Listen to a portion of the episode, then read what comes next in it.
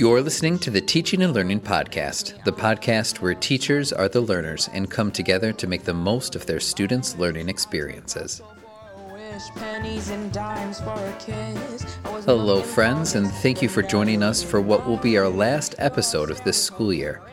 As we find ourselves at the end of a school year, and not just any school year, we have the privilege of being able to look back and reflect on what happened and what our experiences are and what we can foresee for ourselves ahead. Today, I'm joined by Josh Schumacher, the Assistant Superintendent of Curriculum and Instruction in District 211. Mr. Schumacher's background is all things Hoffman Hawks. He student taught at Hoffman Estates High School and began his teaching career as a biology and physical science teacher at Hoffman in 2003.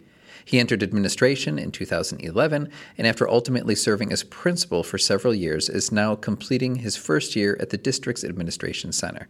He's also the father of four children, and like many of us, takes advantage of his summers to pack in those family memories. In this conversation, you'll hear some great observations about the student experience this year, as well as the real impacts of the pandemic on learning. And we'll take a closer look at what our priorities are and what we can do to prepare for welcoming our students back to our classrooms in the fall. Josh, so good to have you on the show. Welcome. I appreciate the opportunity. I'm excited uh, to be part of this. So thank you for allowing me to. Absolutely.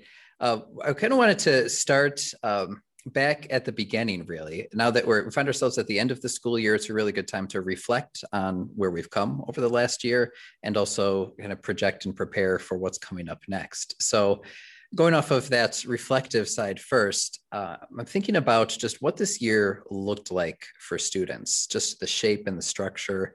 Uh, and some of the ways that that evolved over the course of the school year. Can you just give us a, a brief tour of what this year was like, or what we tried to make it like for students?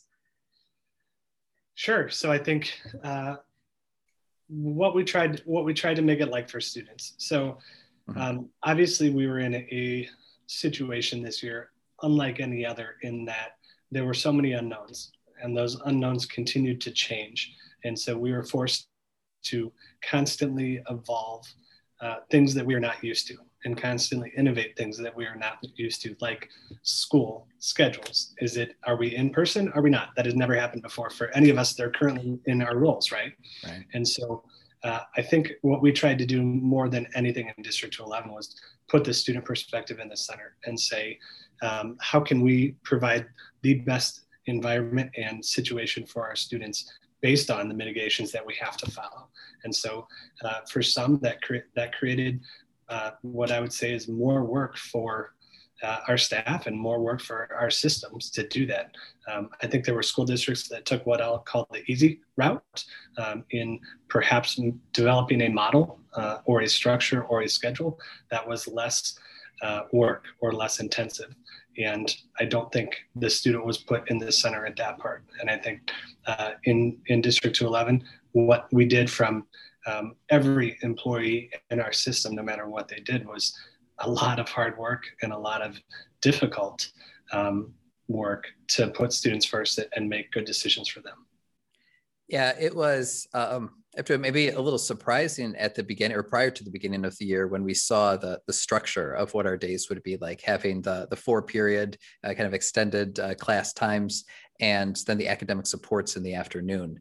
Um, but I think as we adapted to that, we found that there was a lot of advantages uh, to what that was able to provide for students and the way that that was flexible enough to uh, just kind of roll with whatever the year brought us as time went on. Um, so I, th- I, thought that that was a, a, creative and unique approach to the school year rather than really trying to just take what we've done in previous years and adapt that to an online setup. And that I had the privilege of working with the great team of educators back last spring and summer to look at those questions about structure and schedule and what that looks like. And one thing we were able to do early on, which I was very thankful for, was set up these foundational assumptions and really build the schedule off of those as opposed to trying to just pull pieces that we didn't know um, and pull them in.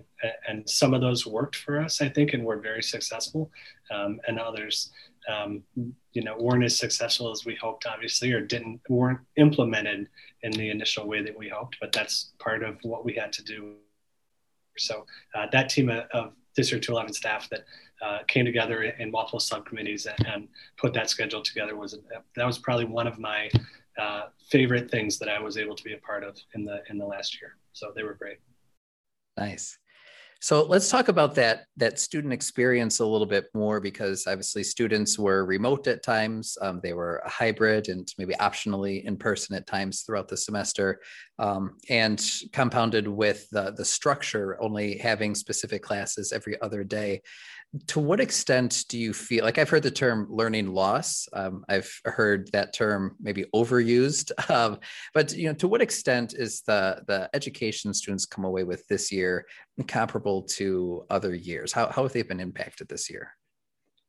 Sure. So I think there's a couple of things that I've noticed, and I'll, I'll speak organizationally, right? Because I, I uh, I'm a systems guy, and so I think uh, a lot of times the way I think is based in that and so I think there's there's a couple of things, and then I'd like to touch on the concept of learning loss because I think it's an interesting concept, right? So first of all, I think what has happened this year has exposed and amplified uh, some of the inequities and issues that we have historically had uh, that they weren't as um, in our face when we could have students in person every day. Mm-hmm. Uh, some of the, you know, you go from the simple ones of just simply access, right? Access to internet, access to food, access to healthcare. Um, and then you can, you go to more complicated things like poverty and how that affects a student when they can't come into our schools and be receive the wraparound supports that we provide students that they're in their home and we're trying to outreach and do our best and we had people do an amazing job but uh, there was certainly an amplification of the student situation as far as uh, their background and home life. Um, I think on the other end of things, there was also an implication of the amount and quality of dynamic educators that we have. And when I use the term educators, I'm not just talking about our classroom teachers, but everybody that supports the students and just seeing how people uh, took the situation that we had, right? And our students are in trauma, long-term complex trauma, right? Our staff is also experiencing this long-term complex trauma and so, and supporting our students at the same time and seeing what the what our dynamic educators did to to thrive themselves and then help students thrive in a really really tough situation. Uh, I think I've, I've seen both sides, right? I saw that negative side, which came out, and then I saw this positive side, uh, which also came out. So uh, I think that portrays the experience from the organizational level. Um, and then that learning loss is such an interesting concept. On one hand, I like it because we don't have a lot of common language across educators and non-educators, right? So you use the term learning loss, and it's a, as you said, it's being used ubiquitously, and uh, everybody can connect to it, right? A parent can connect to that, and that's they have an issue with our school because their kid lost so much. Kids actually lost learning, right? If I'm going to put loss in quotation marks, I don't think they lost anything um, I think if we're gonna, I think we can no longer approach what we do in the same structures that we had in the past. And so if you're gonna look at this with the structure of this is what we expected in the past, a student to learn by the end of the year, uh, there may be a difference uh, that this year than there was before. I wouldn't trim that learning loss. I would I would put it in a different situation. I also think that's going to continue forward, and we're going to have to reevaluate what it looks like to be successful at the end of a course or end of a year and to to I don't expect to be able to compare pre-pandemic with post-pandemic. I, mm-hmm. I think if people are going into it, like you said earlier, thinking things are going to move back to traditional, and we're going to be able to say pre 2020 and post 2021, we can compare those things. I don't think there's, I don't think there will be a comparison we can make. Yeah, yeah, I think that that might be uh, maybe the the cliche and the misused term of of learning loss. Um, but I, I, think sometimes we overlook it just summers. You know, we have really like two plus months every year where students are often not unless they're taking summer classes or doing something else they're often you know not engaged directly with curriculum and we kind of anticipate with how we, that informs our fall um, so obviously this year is, is much different in the dynamic and there's a lot that's still been gained from students and their experience this year too. Um, so i want to tease that because you kind of mentioned how uh, like the title of the, the show is back to normal ish um, what aspects do you see as being maybe most familiar to us? But what are what are some of those things that are, are lurking that we, we really need to be cognizant of how the fall may may shape and, and what we need to consider with that understanding that a lot may change between now and the actual fall itself it certainly will and we don't know what those changes are going to be right and so right. we become pretty adept at uh, being adaptable and uh, not becoming as frustrated when something significantly changes on us in a short period of time. So, right, that's been a positive. Um, I, as you mentioned earlier, I have a concern that uh, that our mindset goes to the fall of 2021 is going to be a traditional what we knew before, and I, I think that if we're going to approach our classrooms and our schools in that manner, then we're we're going to set ourselves up for failure, and more importantly, we're going to set our students up for failure because they are different now and we are different now. And um, I think it will be a more traditional situation, but we also have this opportunity to take what we learned, right, and take the best uh, of what we had before and take the best of what we have now and put that together. And so my hope is that as we are reflecting on this year and approaching the fall, that we're keeping an open mind and saying some of those things are going to be the same or similar, but not 100% right? And so we can't get in this mindset of, oh, this is how it used to be.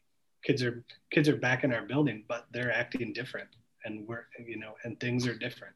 And so having that open mind, um, continuing to not exactly know how it's going to be, and frankly, I'm I'm I'm approaching it as an opportunity. Like what an what an opportunity that next year is going to be for us uh, to really redefine what we do in the classroom when kids are back in the classroom. And so I don't know that we've been, at least in my 18 years, we've had a situation where the, there has been such a drastic opportunity to uh, change the things that we do to be more impactful and effective. And one of my, I think one of my favorite things to do when I do my personal reflections, and I have done this with teams that I've been part of in the past, is reflect on this con- this three question concept of what do we need to stop doing, what do we need to start doing, and what do we need to keep doing. Mm. And I think if we took those three simple questions, but spent a little time this summer reflecting on that as both my classroom and my school, um, you can take the best of all the pieces, right? And you can put that together. And, and for someone to sit down and say, this is this is something that I did before that we need to stop doing because it's no longer relevant. It was not impactful. And what a great opportunity the 2021 22 school year is going to be to make sure that we're effective and we're impactful and we're all using uh, effective strategies. Yeah, I, I have asked myself a similar question about just you know the idea of the excitement of getting back to normal. It's like, well, time out. Like, what was so great about normal that we're excited to get back to? And there may be elements that are great to get back to, um, but others, it is a, a great moment to just reevaluate and ask, like, what what do we need to stop and what can we start that maybe weren't there before. So as, as we make those preparations, and I'm thinking especially about uh, the staff member who um, this summer is taking time to really try to authentically prepare for how they can best serve students in the fall. Um, is there anything in particular that they should anticipate uh, trying to any any strategies or best practices that may come into play um, that may be uh, different or an amp- amplification of what they've done before that would be relevant? Sure. So I think if I would, if I was going to be able to craft, um, you know, every classroom uh, in a in a school, right? I would say I would ask every educator to focus on three things. Like this is your focus for the first part of the school year, and those three things really aren't different from what they were before. But I think the higher focus on them and that would be forming relationships with every student making sure every student feels like they belong in your classroom and building a classroom community mm-hmm. me those are the top three things you could do right away because you've got again you've got students that just went through 15 months of trauma or at that at that point it'll be 17 months of complex trauma coping differently uh, many isolated from previous communities and schools and so bring those students in right? Form those relationships. Ever, every piece of educational research I've ever said about, uh, I've ever read about being effective or high impact starts with the concept of relationship. So relationship, belonging, community. is what I would tell people. Those are the most important things you could focus on. And I know there's not, I didn't use the word curriculum and instruction, which is those pieces come, right? Those will come. And with that, and if you don't have a relationship, those won't, those won't happen. So yeah, that should be the focus. And then after that, I would say uh, the next three most important things are equity, social emotional learning, and engagement. Mm-hmm. Yeah, and I think kind of going back to those first three, there is this. Um, th- this has come up in almost every episode of the show that the idea of connection and community, um, but there is this counterintuitiveness to it, where we think if we want to be the best teacher we can be, that involves you know great lesson planning uh, really great delivery of instruction assessments and we start thinking specific like about those curriculum and instruction pieces and so I, I, think it's fascinating that so much of our staff and in these conversations have really prioritized that community and, and that relationship that goes into that's like the secret ingredient. And I think especially this year, we have there's nothing that is so evident that we've missed with our students as that ability to just so organically in the classroom build those bonds um, and the the impact shows here's a good here's an interesting example. So when I was uh, principal at Hoffman, one of my favorite things to do at the end of the year was ask seniors what their favorite class was over their four years, right? Mm-hmm. And so time and time again, this is the answer I got, and the answer I got wasn't uh, physics. It wasn't nothing against physics, right? It wasn't right. sophomore. Well, maybe it, it, it, wasn't that. It, what it was, every, almost every single time, it was Mr. Catapano's English class, right? It was mm-hmm. Mr. Hauser's science class, right? And so it wasn't when I said what class, it wasn't about the class, obviously, it was about the teacher because that's how they identified it. So it tells you from our perspective, it's important. But when the kids look at it, then the students look at it, that's what they see and that's what they connect with. And so if you have the relationship with that student, they're going to look forward to and enjoy coming to your class. They're going to be engaged. They're going to do the work.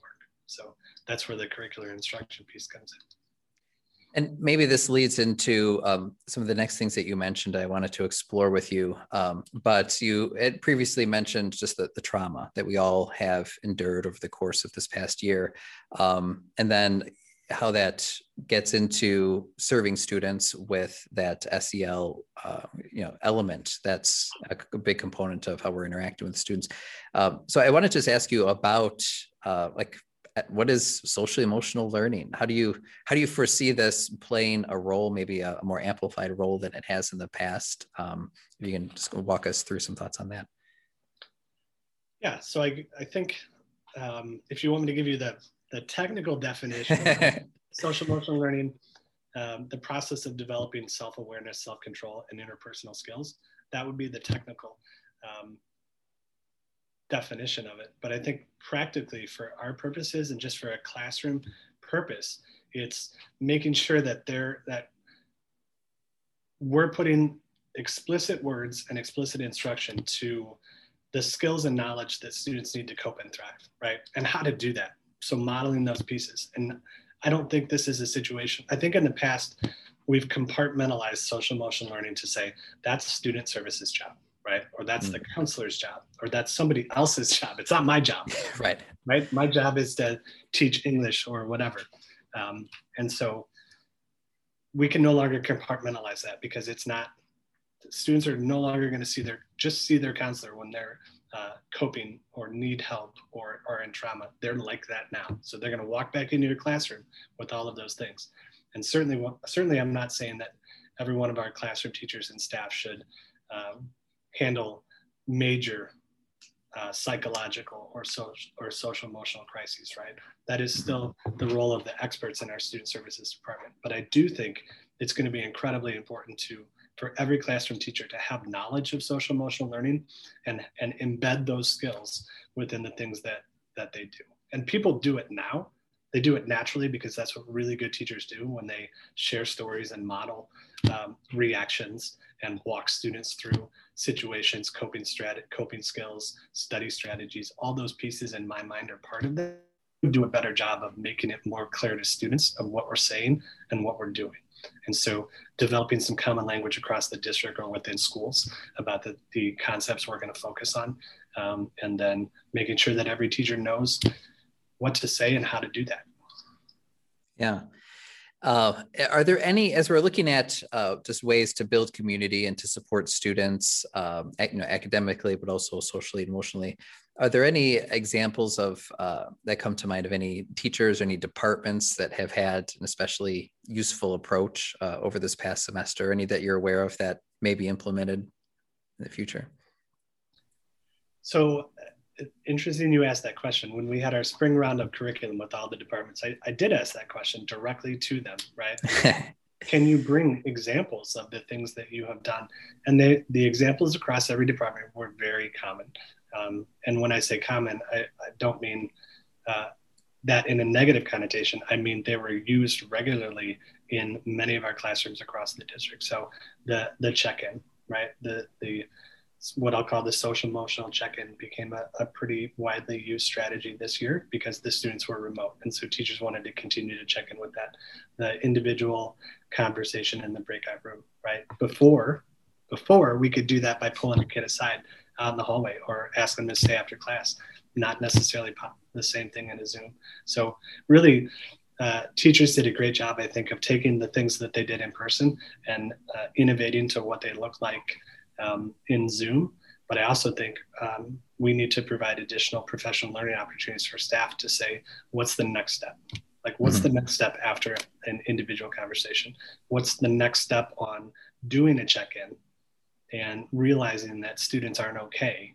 And what do I do then? Right. And I think that's part of the uncomfortableness of staff as we approach this is to go, okay, I love the check in and I'm going to do a a number system, right? And I'm going to have to in on a number system. But now, what do I do when the, when 17 of my 32 kids are are at a two?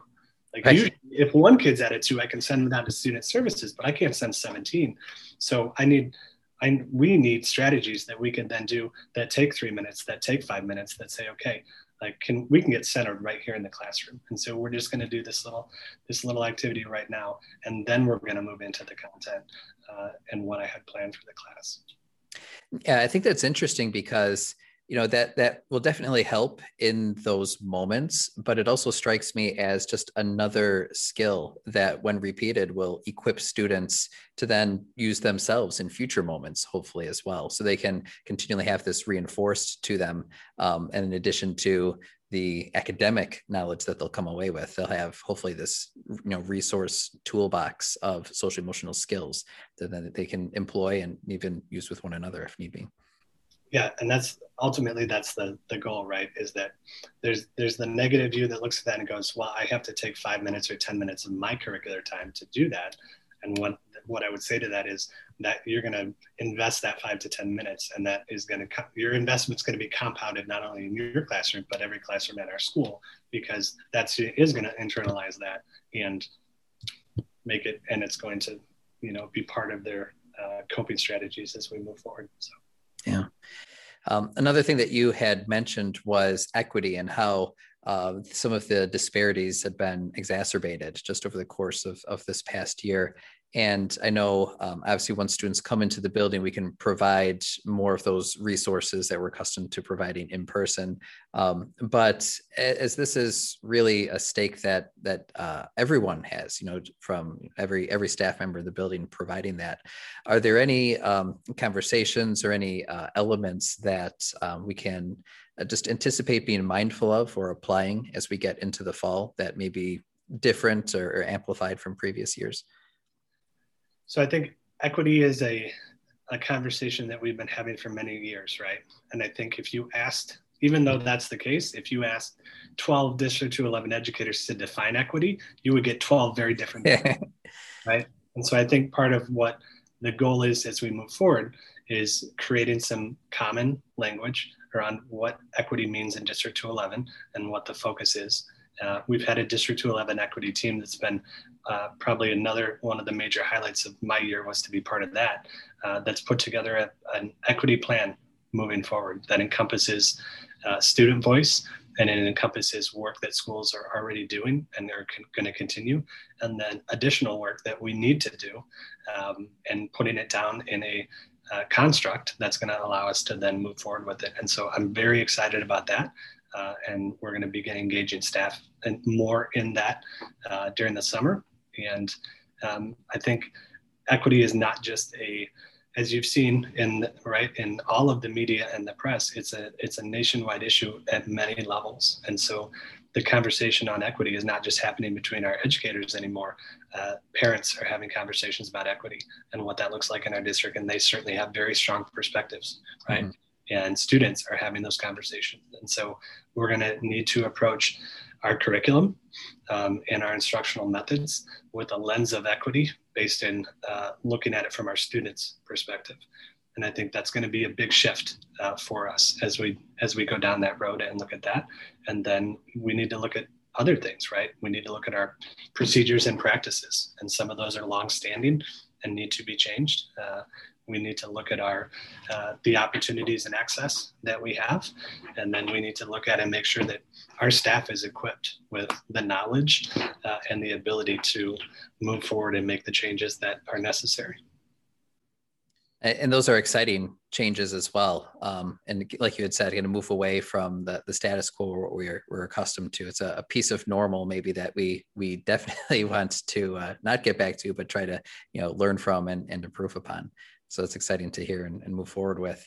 Um, and understand that there's some uh, some familiar elements and some uh, new elements that are taking place this summer as well.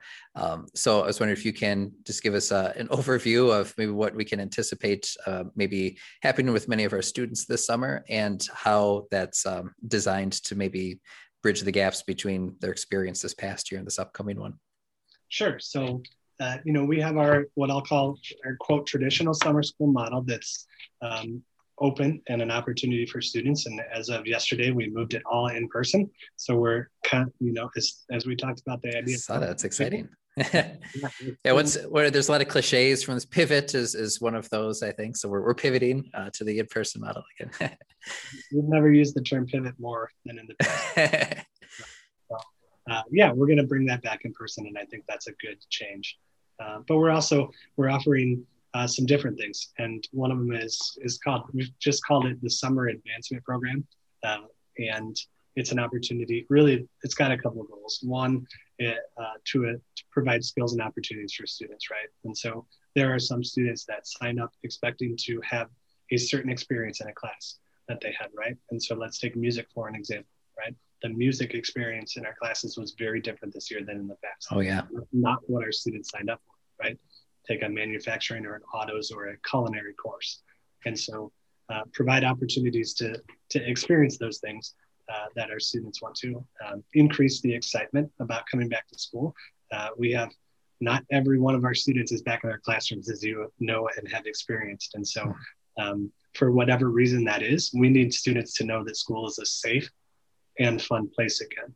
And so providing an opportunity and something a little bit different to, to entice students back into the building um, and just preparing for fall. I think these these sessions and we're running some things called one week workshops and uh, some learning enrichment. And so there's been some very interesting proposals put forth. Yeah, actually, that was one of my questions was what are some of the uh, more unique proposals that students might get to take advantage of?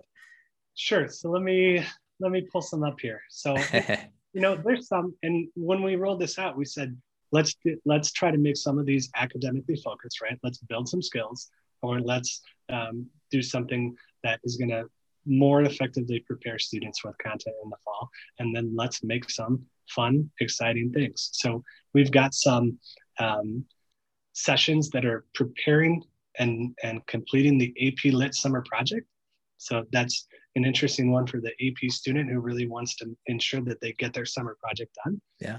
Um, we've got some SAT preparation. Um, and then we've got some called, we've got one called uh, The Rhetoric of Hip Hop, uh, which is going to explore um, the, that genre. Uh, we've got some, uh, let me just get to my list here. We've got one called You've Got the Beat Making Music, No Experience Necessary. Uh, and then back on the academic end, we've got one on graphing calculator skills.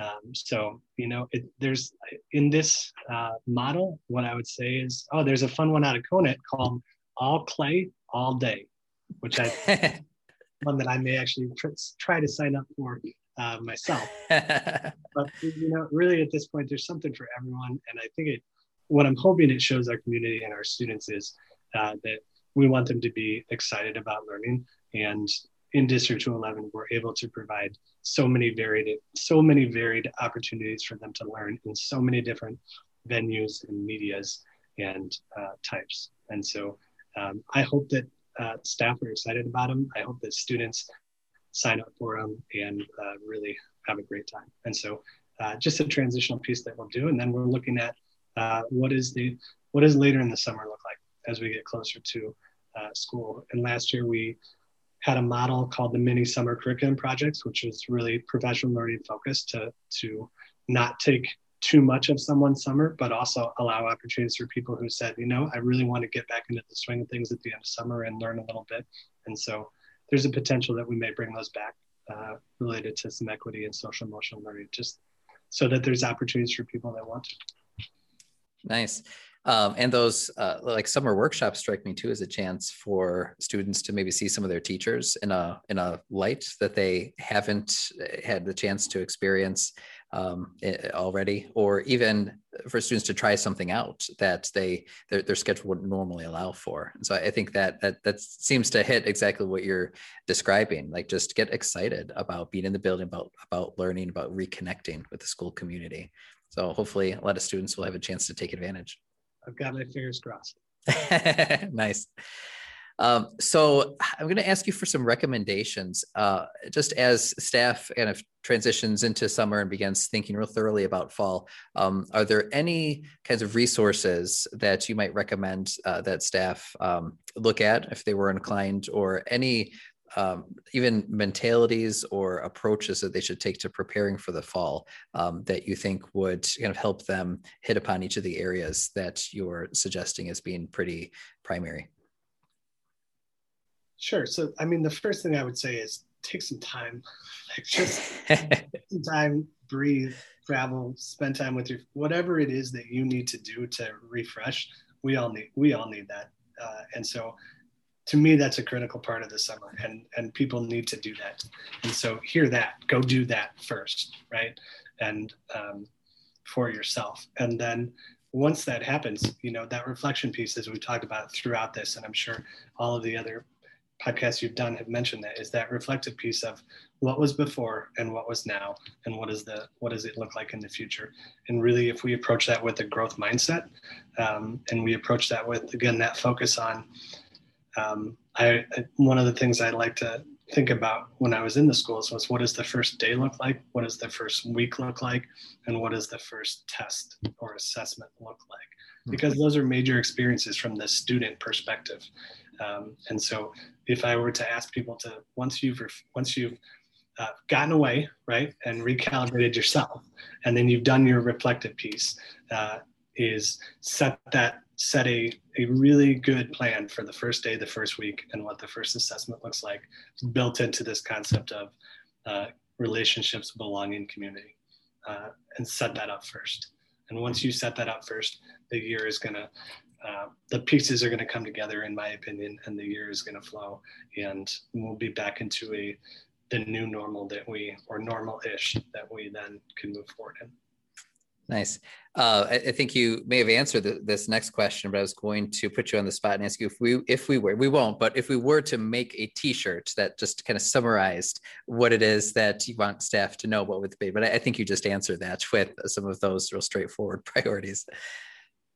But yeah, put relationships, belonging, community on the front, and then on the back, put equity, social emotional learning, engagement. How's that? It's beautiful. It's a beautiful picture. Don't actually make that shirt. Yes. Someone will listen to it, and I think put one in your mailbox at some point. Uh, do you have any plans this summer yourself to recharge and reflect, or anything like that? Yeah, I uh, I spend a lot of time with my kid. I have uh, four students at home. Uh, sure. Home. so uh, much like everyone, I do not get as much time to spend with them during the school year. And so a lot of the focus on the summer is spending time with them. So we do, uh, we've done different things in the past. We did uh, Tuesdays with dad uh, two years ago in the summer, which was, we took an adventure every Tuesday, which was really fun. Um, and I have taken my uh, kids camping on just daddy daughter stuff for years. So we'll do that. And that really is what, you know, gets me back centered and recharged. So uh, we got a lot of fun family kid stuff planned. Nice. Yeah, that's uh, the obviously the best time to take advantage of that. So that's uh, very similar to to my plans as well, is to uh, you know take advantage of that time that's there with the kids. Uh, I also have four, so um, we kind of know what that that juggle is like between their activities and just trying to get quality time in. That's right. It's it's an insane circus, is what I call it. nice. Well, we really appreciate you taking time to join us on the show here today. And uh, this is actually our last episode for this season or for this school year. So I think we're ending on a high note and have a lot to think about as we transition into the summer and the fall. So thanks for joining us. Absolutely. I really appreciate the opportunity and, uh, you know, everything that, that you and your staff have done. So thank you. Right, thank you. Bye bye. We want to thank Josh for joining us on today's show. It's no secret that this year was very challenging for our students as well as for our staff. And Josh helps us navigate what the extent of those impacts are, pointing out that they go well beyond raw academics. Perhaps not surprisingly, he points out that we can rebuild much of what we feel like we've lost this year by prioritizing community and relationships and wrapping equity and social emotional considerations around the learning we foresee for our students. But first, we're wise to take his advice and utilize at least part of the summer as a time to rebuild and recharge ourselves. With that in mind, we want to thank you for listening to the Teaching and Learning podcast through our first season this school year.